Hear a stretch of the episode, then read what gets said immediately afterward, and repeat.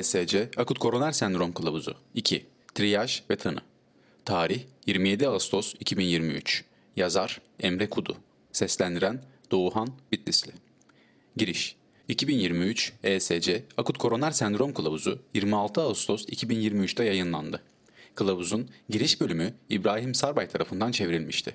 Bu ikinci bölümümüzde ise triyaj ve tanı kısmından bahsedeceğiz. Keyifli okumalar. Triyaj ve tanı Klinik prezentasyon ve fizik muayene. Klinik prezentasyon. Akut koroner sendrom ile ilişkili semptomatolojinin karmaşıklığını anlamak için dikkatli öykü alma ve hastayla kapsamlı etkileşim çok önemlidir. Ve erken ve doğru tanıyı kolaylaştırmaya yardımcı olabilir. Ağrı, basınç, gerginlik, ağırlık veya yanma olarak tanımlanabilecek akut göğüs rahatsızlığı, akut koroner sendromun klinik tanısında önde giden semptomdur. Göğüs ağrısı tanımlayıcıları kardiyak, muhtemelen kardiyak ve muhtemelen kardiyak olmayan olarak sınıflandırılmalıdır. Atipik göğüs ağrısı tanımlayıcısının kullanımından kaçınılmalıdır. Göğüs ağrısına eşdeğer semptomlar arasında dispne, epigastrik ağrı ve sol veya sağ kolda veya boyunda çenede ağrı bulunur. Akut koroner sendromdan şüphelenilen olgularda spesifik tanısal algoritmalarla uyumlu testlerin başlatılmalıdır. Akut koroner sendrom ile ilişkili semptomlara ilişkin farkındalığın genel popülasyonda yüksek olması önemlidir.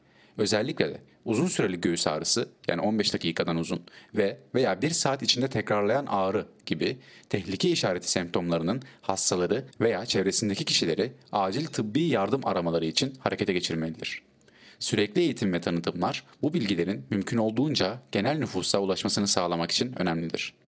Hikaye alma ve fizik muayene İlk tıbbi temasta vital bulguların hızlı bir şekilde değerlendirilmesi ve eş zamanlı EKG'nin değerlendirilmesi önerilir. Akut koroner sendrom şüphesiyle başvuran hastalarda hem ayırıcı tanıları belirlemek hem de yüksek ya da çok yüksek riskli akut koroner sendrom özelliklerini belirlemek açısından fizik muayene yapılmalıdır. Bu özellikle kardiyak arrest, kardiyojenik şok belirtileri ve veya hemodinamik veya elektriksel instabilite ile başvuran hastalar için geçerlidir. Odaklanmış fizik muayene tüm majör nabızların varlığının kontrol edilmesini, her iki kolda kan basıncının ölçülmesini, kalp ve akciğerlerin oskültasyonunu içermelidir. Kalp yetmezliği veya dolaşım bozukluğu bulguları değerlendirilmelidir. Tanısal araçlar elektrokardiyogram. İstirahatte çekilen 12 derivasyonlu EKG AKS şüphesi olan hastaların değerlendirilmesinde ilk basamak tanı aracıdır. İlk medikal kontaktan hemen sonra EKG çekilmesi ve kalifiye bir acil tıp teknisyeni veya hekim tarafından 10 dakika içinde yorumlanması önerilir. Gerekli durumlarda EKG çekimi tekrarlanmalıdır. Özellikle başvuru anında semptomlar azaldıysa. İlk EKG'ye dayanarak AKS şüphesi olan hastalar iki ön tanı grubuna ayrılabilir. STL ve MI ön tanı grubu. Akut göğüs ağrısı veya göğüs ağrısına eşdeğer belirli semptomlar ve EKG'de kalıcı ST segment yükselmesi veya ST segment yükselmesi eşdeğeri olan hastalar. Bu hastaların büyük çoğunluğunda MI kriterlerini karşılayan miyokard nekrozu ve troponin yüksekliği olacaktır. Fakat STL ve MI ön tanı grubundaki bütün hastaların hepsinde son tanı MI olmayacaktır. Non-ST, akut koroner sendrom ön tanı grubu. Akut göğüs ağrısı olan veya göğüs ağrısına eşdeğer belirli semptomları olan ancak EKG'de kalıcı ST segment yükselmesi olmayan hastalar. Bu hastalarda geçici ST segment yükselmesi, kalıcı veya geçici ST segment depresyonu, T dalgası anormallikleri dahil olmak üzere başka EKG değişiklikleri görülebilir. Alternatif olarak EKG normal olabilir.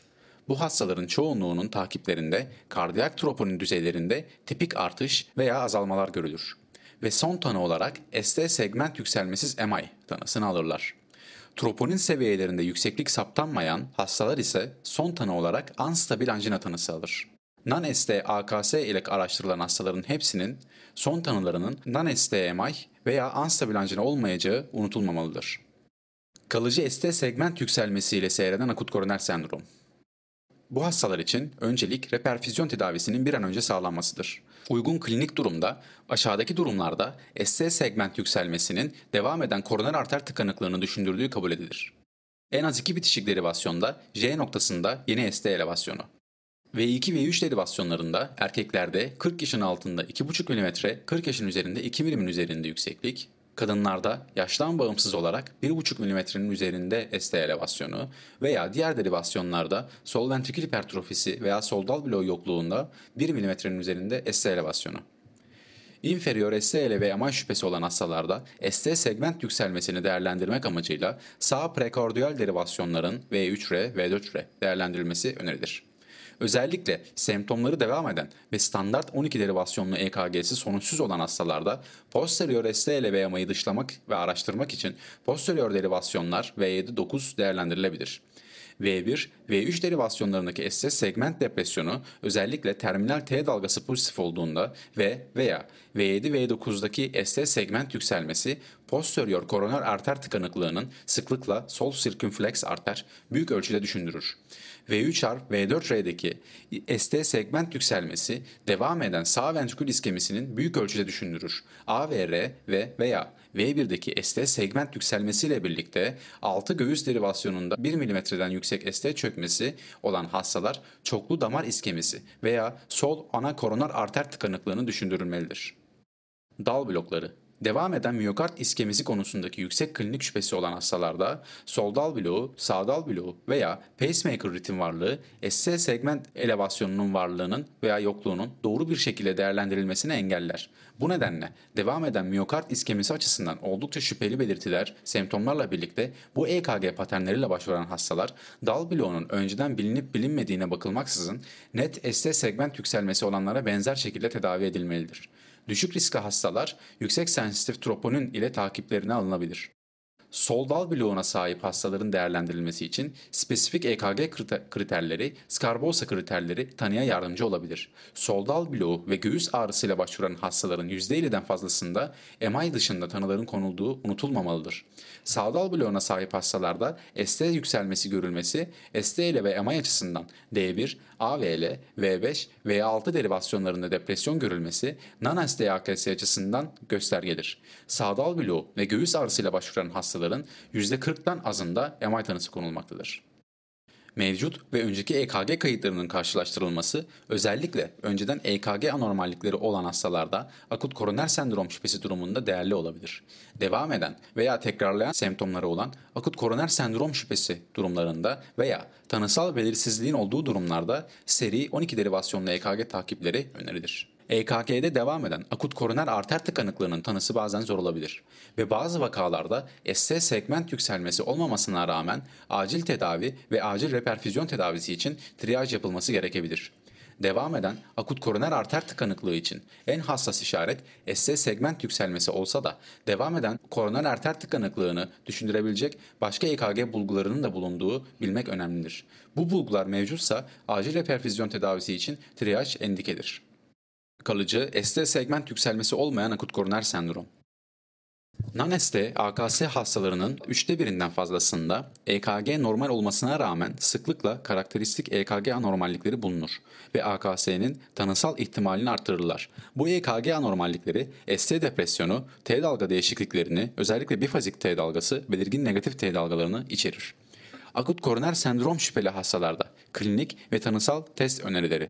Öneriler Akut koroner sendrom tanısının ilk kısa vadeli risk sınıflandırmasının klinik öykü, semptomlar, yaşamsal belirtiler, diğer fiziksel bulgular, EKG ve yüksek sensitif troponin kombinasyonuna dayandırılması önerilir. Sınıf 1 düzey B. EKG. İlk medikal kontak sonrasında en kısa sürede 10 dakikanın içinde hedef alınarak 12 derivasyonla EKG çekilmesi ve yorumlanması önerilir. Sınıf 1 düzey B. STL ve MI şüphesi olan diğer EKG değişiklikleri veya devam eden göğüs ağrısı ile birlikte akut koroner sendrom şüphesi olan ve MI tanısı konulan tüm hastalarda mümkün olan en kısa sürede EKG monitorizasyonu ve defibrilatöre erişim önerilir. Sınıf 1 düzey B inferior STL ve MI vakalarında veya total damar tıkanıklığından şüpheleniliyorsa ve standart derivasyonlarla sonuç alınamamışsa ek EKG derivasyonlarının V3R, V4R ve V7-9 kullanılması önerilir. Sınıf 1 düzey B Tekrarlayan semptomlar veya teşhis belirsizliği olan vakalarda 12 derivasyonlu kontrol bir EKG önerilir. Sınıf 1 düzey C. Kan örneklemesi Başvurudan hemen sonra kardiyak troponinlerin yüksek hassasiyetli kitlerle ölçülmesi ve sonuçların kan alımından sonraki 60 dakika içinde elde edilmesi önerilir. Sınıf 1 düzey B.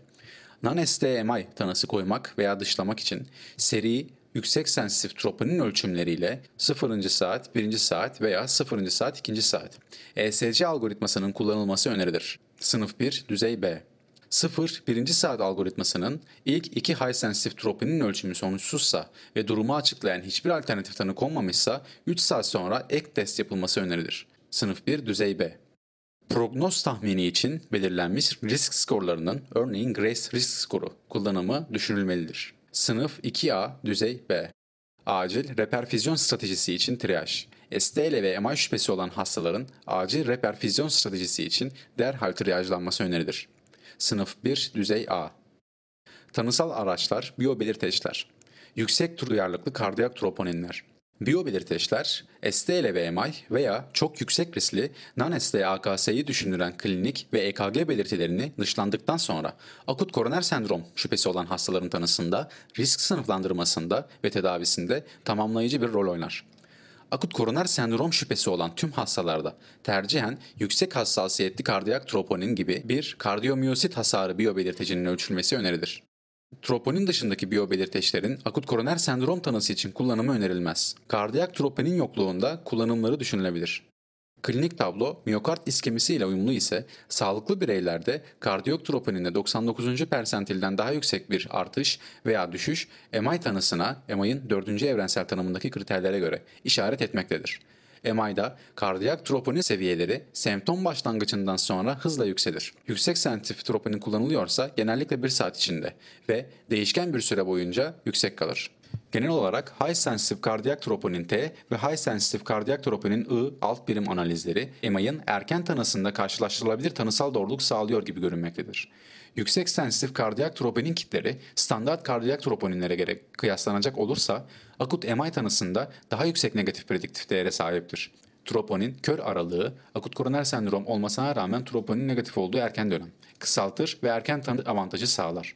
Tip 1 MI'ın tespitinde %4 net, %20 relatif artış sağlamıştır. Bununla birlikte anstabil anjina tanısında azalma olmuştur. Yüksek sensitif troponin seviyeleri kardiyomyosit hasarı açısından kantitatif belirteç olarak kullanılmalıdır. Yüksek sensitif kardiyak troponin seviyelerini tanımlamak için normal ve anormal terimlerinin kullanılmasından kaçırılmalıdır. Bunun yerine yükselmemiş yani 99. persentilin altı ve yükselmiş yani 99 persentilin üstü terimleri high sensitif kardiyak troponin seviyelerini ifade etmek için kullanılmalıdır. Üst limitten 5 kat artış akut tip 1 MI açısından yüksek pozitif prediktif değere sahiptir. Üst limitin 3 katına kadar olan artışlar kısıtlı pozitif prediktif değere sahiptir ve geniş spektrumdaki birçok tanılarla ilişkili görülebilmektedir. Sağlıklı kişilerde değişken sonuçlar yaygın olarak görülmektedir. Yüksek duyarlılıklarından ötürü birçok akut ve kronik durumlarda yüksek sensitif kardiyak troponin seviyeleri yükselebilir kardiyak troponin seviyelerindeki artış ve düşüş sürecin akut olduğunu gösterir. Fakat durumun miyokardiyal enfarktüsten kaynaklandığını ayırt ettirmez. Tip 1 MI dışında kardiyomyosit hasarı ile kardiyak troponin artışına sebep olan birçok klinik durum mevcuttur. Miyokardiyal hasar akut miyokardiyal iskemi nedenlidir. Genellikle sorun oksijen arz talebindeki dengesizlikten tip 2 MI kaynaklanır. Azalmış miyokardiyal perfüzyon, koroner arter spazmı, mikrovasküler disfonksiyon, koroner embolizm, non-aterosklerotik koroner arter diseksiyonu, kalıcı bradiaritmi, hipotansiyon veya şok, solunum yetmezliği, şiddetli anemi gibi. Artmış miyokardiyal oksijen ihtiyacı, kalıcı taşı aritmi, şiddetli hipertansiyon gibi. Diğer miyokardiyal hasar yapan nedenler, Kardiyak nedenler, kalp yetmezliği, miyokardit, kardiyomiyopati, Takatsubo sendromu, kardiyak kontüzyon veya kardiyak işlemler gibi Sistemik nedenler sepsis, enfeksiyon hastalıkları, kronik böbrek yetmezliği, inme, supraraknoid kanama, pulmoner embolizm, pulmoner hipertansiyon, infiltratif hastalıklar, miyokardiyal ilaç toksitesi, kritik hasta, hipo, hipertiroidizm, yorucu egzersiz, rabdomiyoliz gibi. Hasta başı kullanılan troponin testlerinin büyük bir çoğunluğu yüksek sensitif olarak sayılmazlar. Hızlı sonuç vermelerine rağmen düşük tanısal değerliğe sahiptirler. Genel olarak bu kitlerle ilgili yeterli çalışma yoktur ve yaygın olarak kullanılamamaktadırlar. Fakat bu testler hala gelişmekte olan bir alandır. Daha iyi testler ve çalışmalar çıktıktan sonra tercih önerileri tekrardan değerlendirilebilir. Kardiyak troponin düzeylerinde kafa karışıklığı yapan durumlar. 1. Yaş. Sağlıklı bir genç ile sağlıklı bir yaşlı arasında %300'e kadar fark bulunabilir. 2. Renal disfonksiyon. Yüksek ve düşük GFR'li bireyler arasında %300'e kadar fark bulunabilir. 3. Ağrı. Ağrı başlangıcından itibaren geçen süre %300'lük bir fark yaratabilir. 4. Cinsiyet. %40'lık bir fark yaratabilir. Bu dört değişkene bağlı olarak yüksek sensitif kardiyak troponin değerlerindeki potansiyel temel farklılıklara rağmen yüksek sensitif troponin seviyelerindeki mutlak değişiklikler hala tanısal ve prognostik değere sahiptir. Hızlı dahil etme ve dışlama algoritmaları Başvuru sırasında EMA'nın saptanmasına yönelik daha yüksek hassasiyet ve tanısal doğruluk nedeniyle ikinci kardiyak troponin değerlendirmesine kadar olan zaman aralığı high sensitive kardiyak troponin testlerinin kullanılmasıyla kısaltılabilir. Bu amaçla 0 birinci saat algoritmasının en iyi seçenek veya 0 ikinci saat algoritmasının ikinci en iyi seçenek kullanılması önerilir. Bu algoritmalar iki temel kavrama dayanmaktadır. Birincisi, high sensitive kardiyak tropinin sürekli bir değişkendir ve high sensitive kardiyak tropinin değerlerinin artmasıyla MI olasılığı artar. İkinci olarak 1 veya 2 saat içindeki seviyelerdeki en erken mutlak değişiklikler 3 veya 6 saat içindeki mutlak değişikliklerin yerine kullanılabilirler. Böylece başvuru anında değerlendirilen kardiyak troponin değerini artan tanısal değerlilik sağlarlar. Dışlama, rule out. Bu yola giren hastalarda EMA için NPV'nin %99'un üzerinde olduğu birçok validasyon çalışmasında gösterilmiştir. MI tanısı dışlanan hastalar klinik ve risk değerlendirmelerinden sonra elektif testler ya da diğer ayırıcı tanılar için değerlendirilmelidir. Dahil etme bu yola giren hastalarda MI için PPV %70-75'ler civarındadır. Bu yola giren ve MI dışı tanı alan hastaların çoğunda kesin tanı için sıklıkla kardiyolog değerlendirmesi, koroner anjiyografi veya non-invazif testler gerekmektedir. Bu gruptaki hastaların çoğunluğunda hastane yatışı ve invazif koroner anjiyografi gerekmektedir. İzlem diğer iki yola girmeyen hasta grubunu oluşturur. Bu grup heterojen bir grubu temsil eder ve rule-in grubu ile karşılaştırılabilir oranda mortaliteye sahiptir. Bu yüzden bu gruptaki hastalarda risk skorlama sistemlerinin kullanılması gibi bireysel değerlendirme büyük önem taşır. Ek olarak daha ileri tedaviyi yönlendirmek amacıyla 3. saatte kardiyak troponin ölçümü önerilir. Tanısal araçlar, non-invazif görüntülemeler, Acil servislerde göğüs ağrısı ünitelerinde eğitimli sağlık profesyonelleri tarafından yapılan veya yorumlanan transtorasik ekokardiyografi rutin olarak mevcut olmalıdır. Tanısal belirsizliği olan akut koroner sendrom şüphesi vakalarında devam eden iskemiyi veya geçirilmiş emeği düşündüren belirtilerin belirlenmesinde eko faydalı olabilir. Ancak akut koroner arter tıkanıklığı şüphesi varsa bu durum kalp kateterizasyon laboratuvarına transferde önemli bir gecikmeye yol açmamalıdır. Transtorasik ekokardiyografi ayrıca göğüs ağrısı ile ilişkili alternatif etiyolojilerin akut aort hastalığı, pulmoner emboli düşündüren sağ ventrikül belirtileri gibi belirlenmesinde de faydalı olabilir. Kardiyojenik şok veya hemodinamik instabilite ile başvuran tüm hastalara altta yatan nedeni belirlemeye çalışmak, özellikle de sol ventrikül ve sağ ventrikül fonksiyonlarını değerlendirmek ve mekanik komplikasyon kanıtlarını aramak için acil transorasik ekokardiyografi yapılmalıdır. Bilgisayarlı tomografi acil invazif koroner anjiyografinin öncelikli olduğu devam eden akut koroner tıkanıklık şüphesiyle başvuran hastalarda bilgisayarlı tomografinin genel olarak bir rolü yoktur. Klinik prezentasyona göre pulmoner emboli ya da aort diseksiyonu gibi akut koroner sendromu potansiyel olarak yaşamı tehdit eden alternatif ayırıcı tanılarını dışlamak için tercih edilen tanı aracıdır. NANES'te AKS şüphesi olan hastalarda ilk basamak görüntüleme araştırması olarak koroner bilgisayarlı tomografi anjiyografinin kullanımı önerilmemektedir. Bununla birlikte koroner bilgisayarlı tomografik anjiyografinin belirli klinik durumlarda örneğin izlem grubunda kardiyak troponin ve EKG sonuçlarının yetersiz kaldığı hastalarda değerli olabilir normal bir koroner bilgisayarlı tomografi anjiyografi hem obstrüktif hem de obstrüktif olmayan plağı dışlayan akut koroner sendromu dışlayacak yüksek negatif prediktif değere sahiptir. Kardiyak manyetik rezonans, stres testiyle veya stres testi olmaksızın Kardiyak manyetik rezonans görüntüleme kalbin yapısını ve fonksiyonlarını tanımlar ve ayrıca miyokard perfüzyonu ve miyokard hasarının şekli hakkında değerlendirme sağlama yeteneğine sahiptir. Kardiyak manyetik rezonans görüntüleme tanısal ekokardiyografik değerlendirmenin engellendiği durumlarda tercih edilen görüntüleme testidir. Kardiyak manyetik rezonans enfarktüslü bölgelerin doğrudan görselleştirilmesine olanak tanır ve diğer miyokard hasarı türlerinde örneğin miyokardit, ayırt edilebilecek sıkarlaşma ve canlılık hakkında bilgi sağlar. Bu nedenle kardiyak manyetik rezonans tanısal belirsizliğin olduğu durumlarda akut MI tanısının konulmasında özellikle klinik değere sahiptir. Tablo 2 AKS şüpheli hastaların ilk değerlendirmesinde invaziv olmayan görüntülemeye yönelik öneriler. Öneriler AKS şüphesi olan kardiyojenik şok veya mekanik komplikasyon şüphesi olan hastalarda acil transserosik ekokardiyografi önerilir. Sınıf 1 düzey C. AKS şüphesi olan, yüksek olmayan veya belirsiz, yüksek sensitif kardiyak troponin düzeyleri olan, EKG değişikliği olmayan ve tekrarlayan ağrısı olmayan hastalarda ilk incelemenin bir parçası olarak koroner, bilgisayarlı tomografi anjiyografi veya invaziv olmayan stres görüntüleme testinin dahil edilmesi düşünülmelidir. Sınıf 2A, düzey A. Triyajda tanısal belirsizlik durumunda acil transorosik ekokardiografi düşünülmelidir. Ancak akut koroner arter tıkanıklığı şüphesi varsa bu durum kalp kateterizasyon laboratuvarına transferde gecikmelere yol açmamalıdır. Sınıf 2A düzey C. AKS şüphesi olan hastalarda rutin olarak erken koroner bilgisayarlı tomografik anjiyografi önerilmemektedir. Sınıf 3 düzey B.